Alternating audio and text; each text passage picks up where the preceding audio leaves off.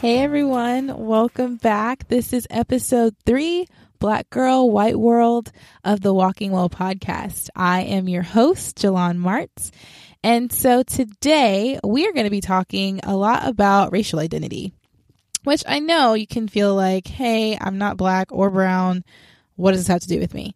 Well, if you don't find yourself being a black girl in a white world, I still encourage you to listen. Um, it's my heart that we really begin to um, bring on perspective, diversity, and have dialogue and discussion, because I think we will only be enriched um, and our perspective broadened by multiple perspectives and points of view and finding out different ways of being in the world. I really believe that um, we're supposed to be connected and to really reap the benefit of being connected to people, brown, black, yellow, white, all of that. So let's just start with a little bit of my story again um, on being black in a white world, right? So I say that I was raised in a white world simply because for much of my um, growing up years, I was at a predominantly white private school. And so that really made up my peer group for many years um, as I was as I was growing up. Um, and so being one of maybe three or four, on a good year, five black kids, um, you know, I don't think I noticed a lot of difference immediately. But um, I will say that once I hit adolescence, I think we started having conversations that brought to light um, a little bit more of the racial tension, or at least the racial identity, to the forefront. So around um, middle school, sixth, seventh grade or so, the girls would sort of stand around after lunch and we'd just be talking. And one day someone sort of just started talking about, you know, like, hey, well, how much do you weigh? How much do you weigh? People were like throwing out numbers. And in my mind, I'm like, ooh, it has been a minute since I was that light, you know, or I don't remember being that that small, you know. Um, and then it was like, oh, well, what size jeans do you wear? And people are like, oh, you know, when I shop at Hollister, I get like a double zero, or I'm like a two at Abercrombie. And I'm like, baby, I can't even fit anything in Al- Abercrombie and Hollister. That is like what is not happening. And um, it just really kind of sparked in me like a, whoa, what's happening? Am I that different? You know?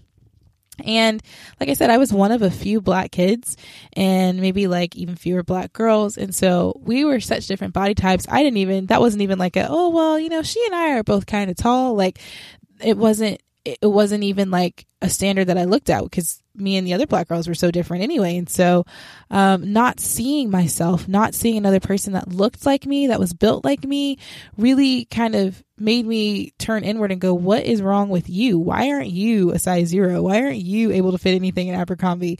You know, and, um, and, and the white beauty ideal became my standard. It became like, wow, okay, so there's not tons of Jalons walking around, and I want to belong, but as Jalon, I don't belong. I don't fit. And so I need to be like them. And so the long silky hair, the slender body, the um, small hands, small feet, you know, being about five foot, you know, all of that became really important. And I saw myself start to back away from the table of my blackness and really chase these white beauty ideals. I remember in middle school, I was like flat ironing my hair every day. And part of that is being young and not knowing how to take care of your hair. But the other part of that was, you know, I want the straight silky hair, and, um, and really damage my hair that way. And, you know, in the, in the physical department, I was like running my body every day. I was watching what I was eating and like keeping a food diary and keeping a strict count on calories. And this is as I'm like gearing up for adolescence. And so like, as a, as a female, your body is like, okay, well, now that we're hitting womanhood, we need to add on more body fat. And that was just like a no go for me. I was like, no, no, no, no, we need to get back in these size eight jeans. That's what needs to not happen. You know, and just really trying to force my body into this mold that it was never supposed to fit in. And um, eventually I moved beyond that, and the Lord really had to deliver me from that. Um, but it just, it started with, I don't see anybody that looks like me. And the funny thing is, in the African-American community, it's called being thick. People want to be thick. They want to have hips. They want to have thighs, you know, and, um, and, and, but that wasn't my world. That wasn't the reality. That wasn't the, the, the climate that I was steeped in. I was steeped in white world, and in white world, the beauty ideal is slender. It's maybe tall, maybe not, you know, it's small, it's petite. And I was just not those things. Um, but the really interesting thing is that being black in a white world doesn't just affect how you see yourself physically. It definitely makes a mark on you, um, internally. I remember, as you know, I was young, we moved around a good bit, um, early on. I remember, um, feeling like, I have to be the anti-stereotypical girl when I show up to this new school. Like, I already know they're going to expect me to be a problem and to not be on reading level, you know. They're going to have all of these ideas about who I am, um, and I need to prove them wrong. I need to be the anti-stereotype. And so I took it upon myself. I was like, okay, well, I've got to know how to speak very well. I've got to, you know, be sociable. I know my times tables. I am hooked on phonics, you know, and I am beyond reading level. I'm already in chapter books. Thank you very much. You know, as a second grader, I, I recognized that, and I, I carried it with me. Like, this is my job. I have to dispel the black stereotypical myth, you know, um, and, you know, it's interesting. I carried that with me, and you don't realize how long you carry those sort of things internally, how much you internalize those things um, until you're a little bit older. Because as a second grader, I don't know why I knew I needed to be um, well-spoken. You know, I didn't know necessarily. I didn't, I don't know how I knew that. I don't know what impression I got that I knew I needed to have a white voice when I answered the phone, because that's how you're taken seriously, you know? Um, but I remember in college even, um, I had an incident where, um, there's a guy in my class. I went to U F, and I had a lot of football players and athletes and swimmers and stuff in my classes. And I had a guy that was just like bent on getting my attention, and Um, he sat behind me one day in class, and as like me and some of my friends, as my classmates that were in a group, were looking over a paper that we had gotten back from our teacher, he took it upon himself to run his hand through my hair. And, um, and I remember in that moment being outraged and being angry and being oh, so very upset. But just as, as quickly as the emotion rised in me and all that righteous, holy indignation, I remembered like, whoa, hang on a second. Everybody in this classroom has a has a perception potentially of me as a black woman. And if I pop off like I want to pop off, that may confirm for many of them what they think of when they think of a black woman, that she's loud, she's obnoxious, she's ratchet, whatever, without ever thinking about, well, what just happened? Did, was she violated physically? Did somebody touch her and cross a physical boundary? Like, they may not ever stop to get to know that. Um, but they may very well... Um, decide that I am everything they thought I would be, the caricature, you know, the over exaggerated drawing of what it, what a black woman is. And so those are things that you carry with you, because either you see faulty mirrors, you see the, um, like the carnival style mirrors that, that have all these exaggerated features of what it is, a black, what a black woman is, um, what a black person is, what they are not, or you see no mirrors at all. And to see no mirrors, to see no representation, um, that is called symbolic genocide. And symbolic genocide basically says, you know, we're going to put a bunch of faces up here. And the fact that you don't see a face that looks like yours tells you where you do and do not belong. So if we put your face here, okay, you're cool there. But if you see a billboard plastered with all these people that go to this church and you don't find a brown face, you just make the assumption, I don't belong there. There's no space for me there. There's no place for me in that, in that particular space. Um, and so essentially that was what happened for me. Um, and It's really important, I think, to guard against this, to guard against all the damage that can come from not seeing mirrors. I think a lot of times um, my less melanated people don't realize that you're surrounded by mirrors. You're surrounded by images that um, affirm your beauty, that affirm your style of beauty, that affirm you have long, silky hair that you wash every day. And, you know, you're slender and you're tall and, oh, you want to be tan. You know, you have all these mirrors that tell you, you are beautiful. But for black and brown people, we're just now getting to the point where we're represented in commercials, you know, like that's commercials, you know, not to even speak of places of power and influence like government and business and academia. We're still getting, we're still having tons of firsts in politics. We're still having tons of firsts in academia. We're still having tons of firsts, you know, in, um, in sports. And that's really a testament to how not inclusive, uninclusive, non-inclusive, whatever the word is. That's a testament to how we haven't yet embraced fully the beauty of all of the colors of the rainbow. Um, and, and that's problematic because you lose out, you lose out when people aren't celebrated for what they bring to the table, because everybody brings something to the table. So what's the takeaway? What's the big point? What's the big deal?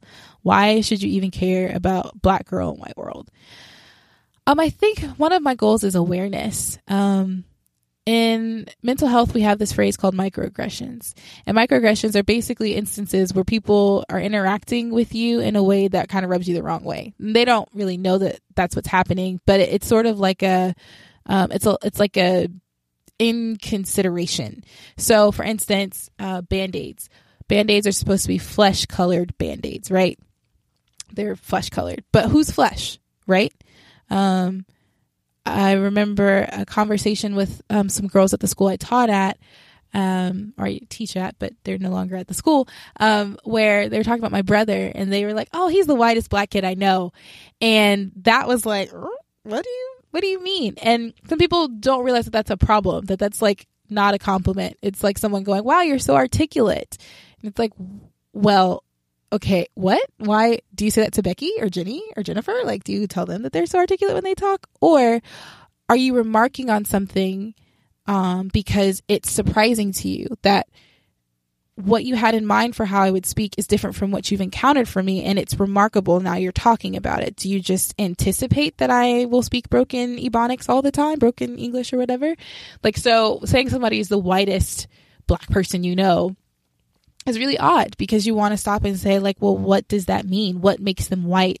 Why is white the standard? Um, is speaking well a white thing? Who says? You know, um, is being intelligent a white thing? Who says?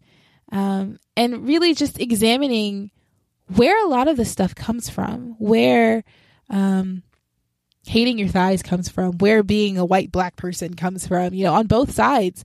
Um, when I got to college, um, I really started getting exposed to more of African-American history that I was not exposed to previously. And then outside of college, I started studying and reading on my own. I read Incidences and Incidences in the Life of a Black Girl, or, um, yeah, Incidents in Life, no, Incidents in the Life of a Slave Girl. That's what it's called. Incidences in the Life of a Slave Girl. I read um, twelve years a slave. I'm reading Audre Lorde now. I've read some James Baldwin.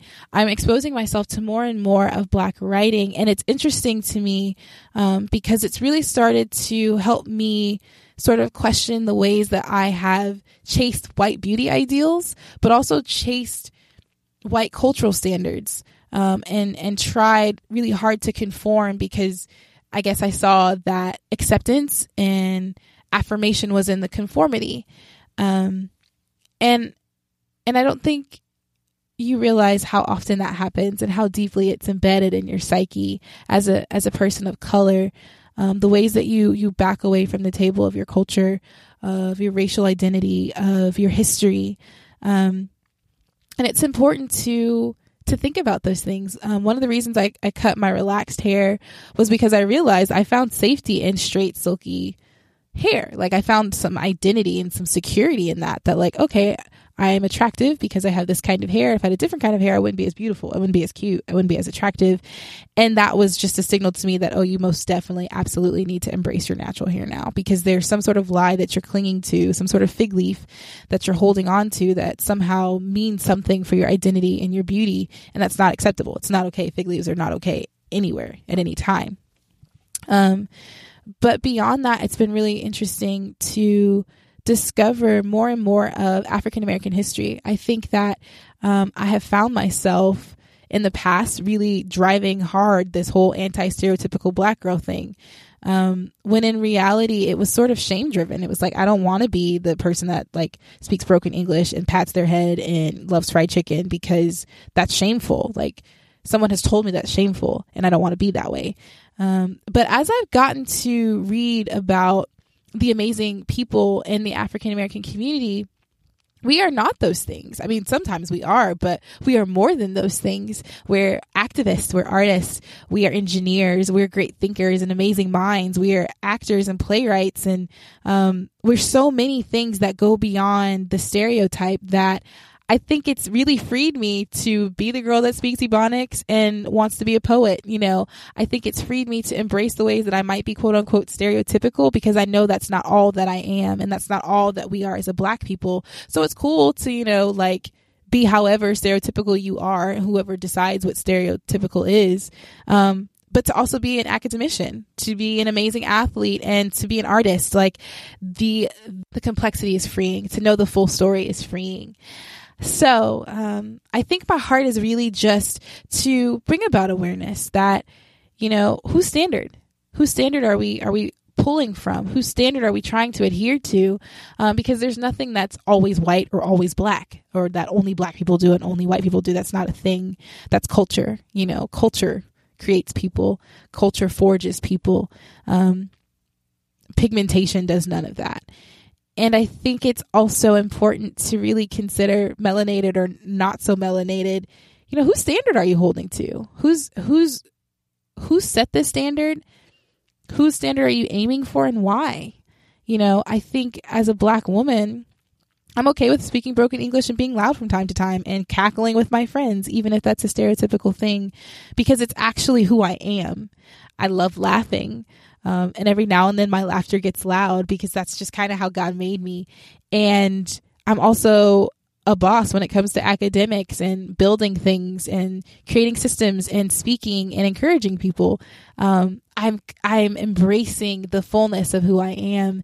And so Black Girl, White World is really about that. It's about finding who you are and embracing that, to not hold to a single story or one person's standard, but to find out how God has made you, how God has created you, the full story, the full picture, and to celebrate that in you and in others.